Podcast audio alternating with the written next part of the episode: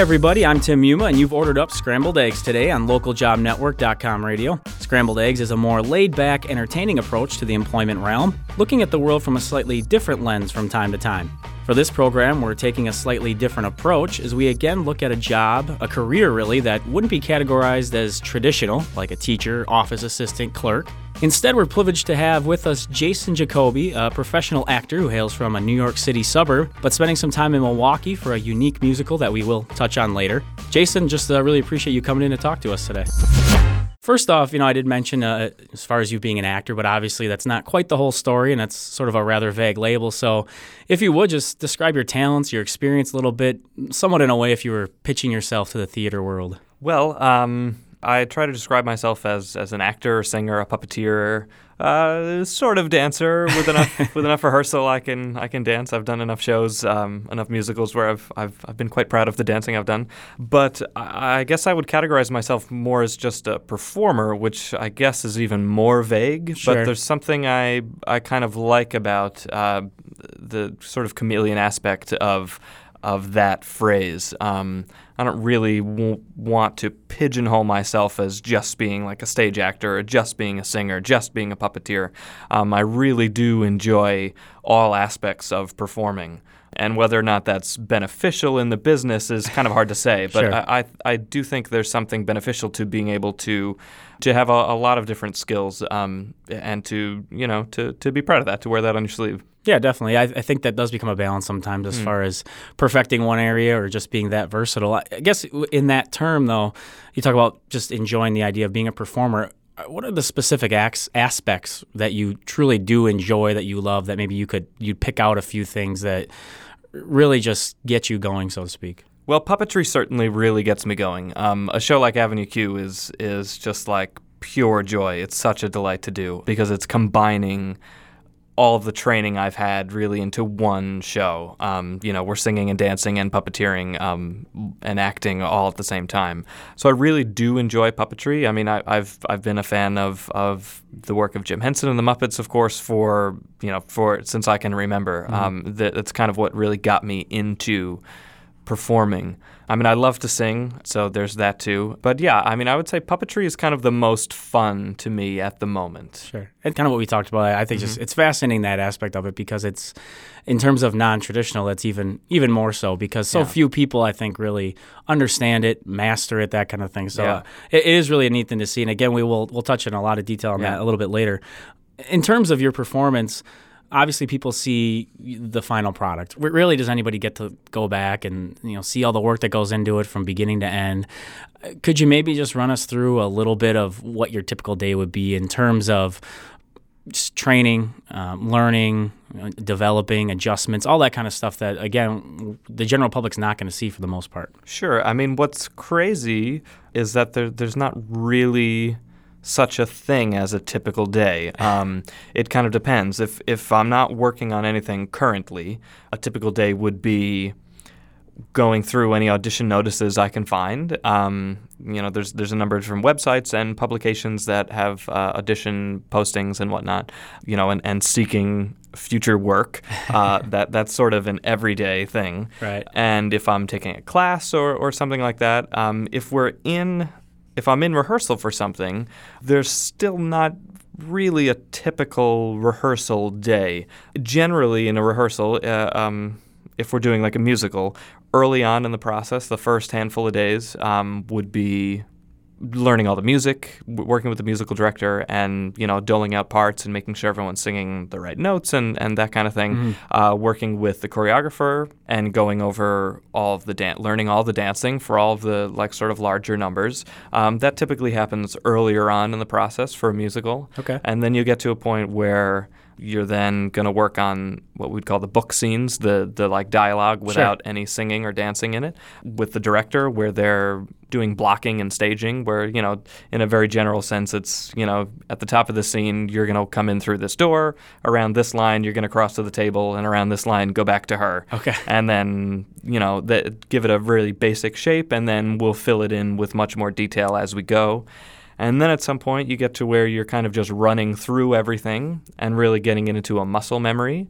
And then at some point, you get on the stage, you add all the technical elements. It's a time for you as a performer to really take a back seat and to let the costumes, the costume designer, the lighting designer, the set designer, the sound designer, all of these other people bring in their craft and their work into it. Um, and uh, then then it's performance time, and then then it's opening night, and then all those people go away, all the designers go away, the director goes away, the choreographer goes away, everybody goes away, and uh, you're back to um, what you've done in rehearsal uh, on stage now with with all of the elements. Right.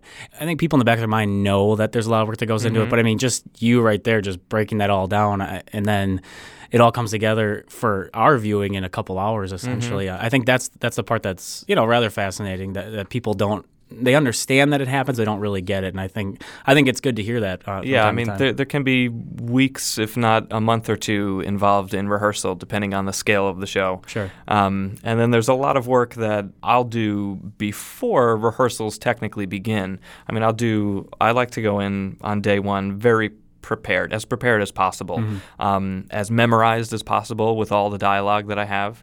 And uh, doing as much script analysis and character work as possible beforehand um, so that I can come in on day one and really be ready to like to, to play really and to to kind of explore the world of the play and the world of these characters with all of these other people now that have uh, ideally done all of their homework also. Right.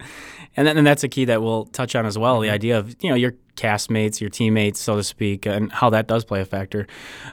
Going back kind of to the beginning for you, really, you mentioned a little bit about the, the puppetry and, and having a, a passion for that, so to speak. Mm-hmm.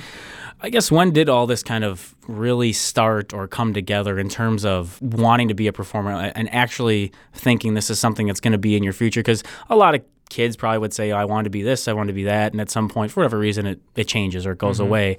So when did it really start for you to really develop and, and how did that kind of come to be? Yeah, I mean, it was a real gradual thing. Um, as I said before, I've, I've been, I think obsessed is not too strong a word um, uh, for my feelings about uh, the work of Jim Henson. I mean, I was really in love with it as a kid uh, and still am. But as a kid, I used to play with. Um, you know, with stuffed animals, with with puppets, and and make little home movies with them. So I guess it sort of started in started in there. Um, getting into like middle school and high school, I was in the drama club and the Sure. speech and debate club and those kinds of things, and that's kind of where I got a real like a real passion for it and and uh, more of a real taste for what it is to actually be on stage, to actually have a script, to develop a real uh, a character, and um, and to get an immediate response from an audience was really exciting in high school. And then graduating high school and thinking about where I was going to go to college and what I was going to do, theater was just kind of a logical conclusion that I came to that I, I just really couldn't envision doing anything else at the moment. So I thought, you know what, I'll I'll, I'll do this for now. I'll go, you know, to uh, and get an undergrad degree in in theater arts. Can't hurt. And I've been lucky enough that then I've been able to work with just that. That I have a BA in theater arts, and that's it. Um, and I've been lucky enough to to work pretty consistently since then. Um, so in college, it was really solidified that you know what this is something that I I really do want to do. I want to perfect it. I want to hone it. I I really want to like own this craft. And with that, especially later, like you said, in college or even as you started getting out into the job world, I guess how many times or how often was it that you yourself had questions about eh, is this really going to work out? Is this really something that's sustainable? Or maybe other people had questions. I mean, did that kind of fear or concern come up from time to time, or how often did it? all the time. Okay. it's it's coming up right now. um, yeah, it, it, it's uh, it's always a, a lingering fear that things might not pan out um, the way you expect. I mean, they, they never really do pan out the way you expect. Again, I've been I've I've really been quite lucky, um, especially in the past couple of years. Um, but but there's always this. Um, there's always a fear of not being able to make a living a real sustainable living doing it. I've had a lot of support with family and friends, um, but uh, getting through that, there was always just this inherent love for it and this um, just a, a- a drive to to pursue it. You know, it's just something that I at some point really wanted to do. And so, you know, whatever fears there may be, I just kind of put them aside and and push forward. And we talked a little bit before um, before we actually came on the air here in terms of looking ahead. You don't necessarily have anything lined up per se, mm-hmm. and I'm sure there have been times throughout your career where there's been lapses or, or lags. Uh, so, with that in mind, I'm sure you've always heard the cliche, uh, you know, every actor is a waiter or server, especially mm-hmm. if you go out to LA or New York, that kind of thing. Mm-hmm. For yourself, though, what other jobs have you had either prior to your career or even within your career in terms of it could be anything, anything that helped you make ends meet, so to speak. Yeah, I've I've, I've done a lot of box office work actually. Okay. Um, I've been I was going to say lucky, but I don't know if it's lucky or not to not have to. Uh, to not be a waiter, uh, there was just something in me that was like, you know what, I, I just don't want to. I don't want to be that cliche. Sure. So um, uh, I've worked in a lot of box offices. Um, which uh, gave me a, a, decent amount of flexibility to still audition, to still perform. I worked at uh, a box office at Theater Row in New York City. It's on 42nd Street in New York City. It's a, a really, really interesting space. It's um, like an off Broadway. Um, they have six theaters in the building, six okay. little off Broadway theaters in the building. Um, so it was a great opportunity to meet a lot of people, to see a lot of theater.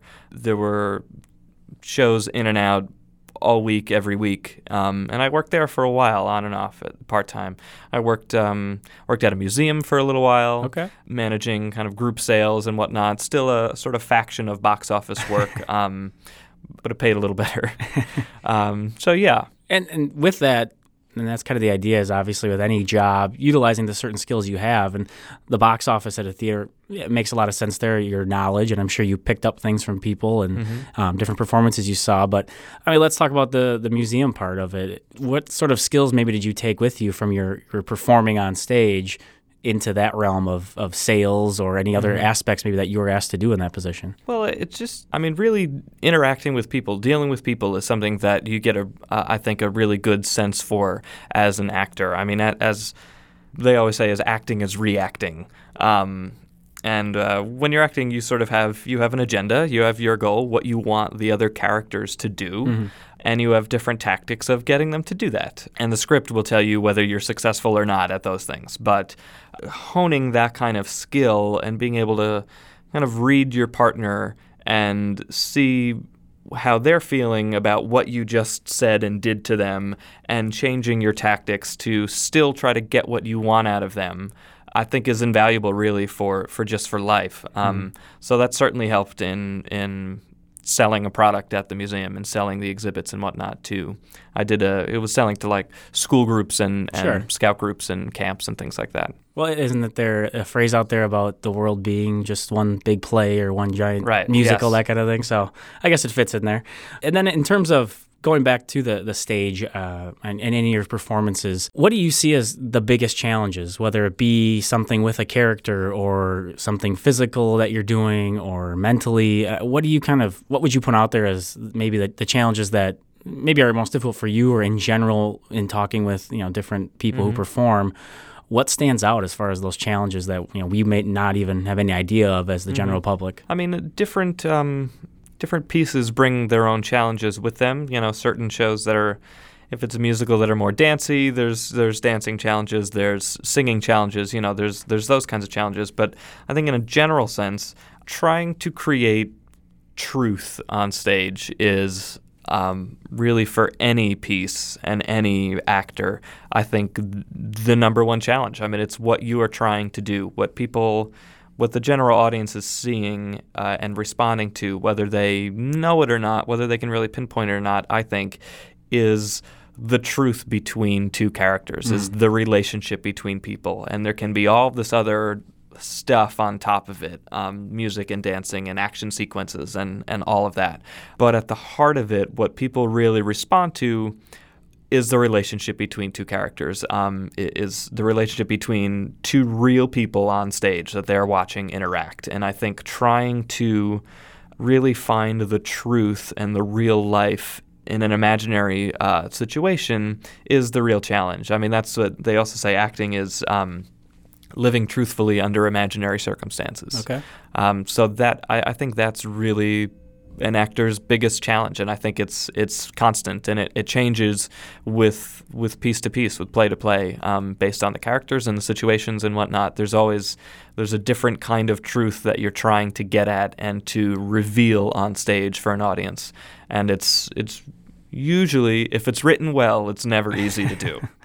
so then, when you come across that, especially because it's it's every time you're out there, basically. Mm-hmm what are the strategies? What are the ways that you can overcome that? What, how do you get to that point where you feel you're doing your job in that way? It's relying on on your partners and on your peers, on your colleagues. Really, in the training that I've had, um, what what I found is the easiest way to to be truthful is to forget about yourself. I mean, you do all the character work and all that objective work and all that stuff beforehand, and in rehearsal, you really fine tune it. And then when you get out there, you let it go, forget about it, and you you play with this other person. You interact with the person. Right. Um, forget about yourself and focus on what they're doing and how they're reacting to you, and that w- should just bring up emotion and real life in yourself. If you're just honestly having moments with another human being on stage, that should should be truthful. And not to put you on the spot or anything here, mm. because you bring it up in terms of that interaction and, and really playing, interacting with that person. Can you relate that to the sales position or somebody in an office where there is that interaction? I mean, do you think that's something that goes on that maybe would be a useful skill for just about anybody in some regard? Oh, sure. Yeah. I mean, you know, in life, I mean, we have we all have objectives and, and goals and things that we want other people to do. Um, particularly in, in a job setting, I think you know if you're trying to sell a product, you're trying to get somebody to invest in something. Mm. Um, if you're in a classroom, a teacher, you're trying to get um, these students to to really understand what you're saying and to um, to really take it in um, in more than just a, a like cerebral way. Sure. You know, there's different uh, there's different tactics that we use to to get people to do things, and it's not it, it can sort of sound like a devious thing. but uh, I think a lot of it in real life happens totally subconsciously. Right. Um, yeah, I, I completely agree, and and that's a lot of these shows we've done, a lot of different people in the business world will bring up the same thing. It's a skill like any other, and, mm-hmm. and, like you said, you don't want it to make it sound like you're taking advantage or you're being devious, but it's just it's a reality of relationships, whether it be personal, professional, or or a relationship on the stage that you're kind of creating. Right, because you can't forget that even if if you're trying to get investors to invest in something, it may seem devious uh, or sly for you to have these objectives of trying to get them to do something, but they on the other side of the table have their own objectives sure. also, and they are trying to get something else out of you and out of each other at the same time. Definitely. Now, with that, there are going to be times that every actor, performer, employee struggles. So what do you do if you're at a point for whatever reason you're just you're not feeling it, you're you don't feel you're getting a character down or uh, it's just not working for you? Where do you go? Do you turn to someone? Do you do you internally find something? What's kind of your strategy to get past those struggles that are inevitably going to happen? Yeah, it's hard. Um, I mean, that's why a good director is is a key to everything. I think. Um, a, a, really good director and, and even good producers can be people that you turn to um, in situations like that, where you can go to them uh, on a break during rehearsal, after rehearsal, or you know, depending on who the people are, right in the middle of rehearsal, and say, you know, what, can we take a minute here? I, I don't, I'm not understanding what I'm doing. Mm. I, I, don't get. I'm phoning it in, as as we say all the time. um, I'm not really feeling this. I don't really understand what I'm saying, why I'm saying it, and why she's saying this thing back to me. And a good director will be someone who can really talk you through it and can really get you to the level that uh, that they want you to be at, and then you want to be at yourself. You bring up an interesting, interesting point with the idea of a director because, mm-hmm. you know, obviously a lot of things we talk about here in terms of employment, and you have these hierarchies of managers and supervisors and, and so on up the ladder. In terms of having a director or other people that are helping out in, in a show, how does that all work? I mean, is it does it seem more team oriented, even with people that maybe have a, a, title that's above yours? Is it still a certain uh, procedure when you go to talk to somebody? I guess how does that work in terms? If you could relate it somehow to kind of your your typical office or employment uh, hierarchy. Yeah, I think it's much more team oriented. It's much more like an ensemble. In the arts, I, I would say. Um, there's obviously still the hierarchy. Um, there's obviously still certain levels of respect that you have to give different people. And so, in that sense, there's a different way that you would talk to uh, different people. I would talk to the producer, the artistic director of a company in a different way than I would talk to my castmates, Sure. in a different way that I would talk to, um, you know, the the stage manager or somebody on the run crew. You know, the relationships are all slightly different, but everyone is there really to bring an inanimate piece of of art, the, the play, to life and bring it to some life. So everyone's there for the same goal, and so in that sense, it's a much more it's it's much more like a community, much more like an ensemble. At least in, in my experience in in successful uh, uh, companies and in successful uh, productions, everyone is it's it's much more tight knit. Um, and a little loose, and different directors, directors specifically, different directors work in different ways. Right. Um, Donna Drake, who directed this current production of Avenue Q, is extremely down to earth and extremely approachable, and is you know right there with us on say whatever, say whatever. you know, it doesn't. There, there's no um, there's no boundaries. There's no uh, uh, don't have any reservations. Right. Um, we're all artists. Let's just talk about it. and you kind of mentioned it being an ensemble, a community, that kind of thought. And you mentioned this a little bit earlier about relying on your castmates, relying on, in, in essence, teammates, coworkers, however you want to phrase it, because it relates, you know, across different industries.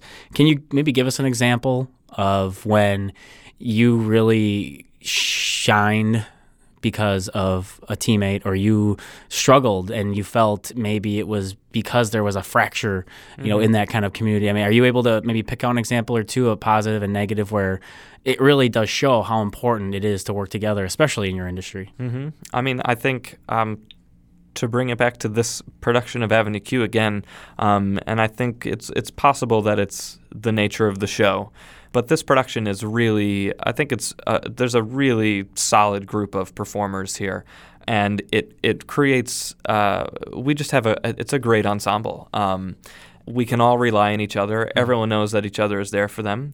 And, uh, you know, if there's little things like a missed line, a dropped line, a missed cue, things like that, it's there's no panic. You know, Sure. the, it, it's just um, it, it's a free flowing um, uh, thing. Um, and everyone is, is super comfortable with one another.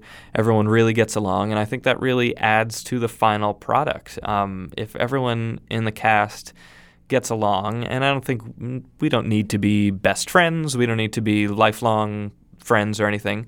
And sometimes that'll happen, um, and that's great when that happens. Um, but I think it is kind of essential that everyone really get along outside of rehearsal to some degree because then it makes the work in rehearsal and in in performance that much stronger. Everyone's just much more comfortable to just let go and play. And if there are big emotional moments, um, I think that they they can tend to be sort of stifled if you're not comfortable being totally open and, and exposed and bare in front of these other people. If you're bickering backstage, if you don't really like this person or that person, I think then the work can suffer. And without having to name names or Yeah. productions or anything like that i mean can you cite in general an example maybe where it did really get hurt by one member or just maybe just a there was for some reason it just didn't mesh? Can you maybe pick out a time where that happened and walk us through that a little bit? Because uh, again uh, so many times we just see the performances and especially an, an amateur like myself who's watching i I, it always seems like you guys just do great and i know it's not always the case. So can you pick out a time when maybe something like that happened Sure. Yeah. I mean, th- th- there's been there's been productions when um, whether I haven't gotten along really with someone, um, and not even like outwardly not gotten along, but uh, you know, just a personality When- clash exactly, kind of okay kind of a personality clash, and sort of like you know, this guy I just don't, I just don't like this guy, um, and it becomes it can become difficult to then go out on stage together if you have a lot of stage time together and um, go through the show, go through the emotional ups and downs of the show. If you can't get over that uh, real life friction, um, so that that has happened, um, and I th- I like to think that that I'm professional enough and that the people I work with are professional enough and good enough that that someone like you coming to see the show wouldn't necessarily see that. Right. Um, I mean, I think it's kind of I mean, it's definitely an intangible thing, but it's sort of um, it's something that can I think take like a really good performance to a really great level or not, Mm-hmm. ba- based on your sort of offstage relationships. Now, how about if you it, say you don't get along with that person for whatever reason, and then also in the performance you are enemies? Or you, I mean, Mm-hmm. does it help in any regard, or does it still make it difficult because there's still supposed to be a relationship professionally between Yeah, you? I, I suppose it could help. I've never been in that situation. Okay. I guess it could help. Um, it could also make things uh, even more awkward, I suppose. Mm-hmm. Um, but I found in, in a couple of plays that I've been that I've played more of a villainous character, I found that having a strong um, friendship with uh, some of the other people that uh, you know I would prey on or pick on during the show actually helps on stage because it's just so much more fun to look a friend in the eye and to say some of these terrible things. You know, you're just much more willing to um, to really go there and um, and experience that uh, kind of aggression or whatnot. Um, So wait, because so- you know so that you're saying you like playing a villain? Is I, I, I actually really do. Okay, I, I don't alright. get to play villains much, but I, I really do like playing a villain because you get to behave in ways that you can't behave in real life, like most villains in a play. Right. Um, yeah. Yeah. I, I think a lot of people actually would feel the same way as you. Like it's kind of fun to play the bad guy Yeah, have no consequences in real life. for it. Exactly. It's totally fun. Well, we've certainly covered a lot of different aspects of acting thus far on this episode of Scrambled Eggs, including the skills that transfer to other jobs, as well as the passion and the obstacles that exist in the theater world. Our guest has been Jason Jacoby, actor, singer, puppeteer, versatile performer in general. He's been kind enough to give us his take from his unique perspective. You can find out more about him at jason-jacoby.com. That's J A S O N J A C O B Y.com. We did also take some more time to talk with Jason about his roles in the musical Avenue Q, which features puppetry, and we got some advice on acting, something we'll all do at some point in our jobs. To hear that part, which is in the rest of our conversation, go to localjobnetwork.com and click on the radio tab near the top of your screen to find the on demand radio section. There you can find Jason Jacoby, actor, singer, puppeteer, part two. That'll be the rest of our conversation that you can listen to. If you have any comments or suggestions for our show, please send them to ljnradio at localjobnetwork.com. I'm your host, Tim Yuma. We'll talk to you later.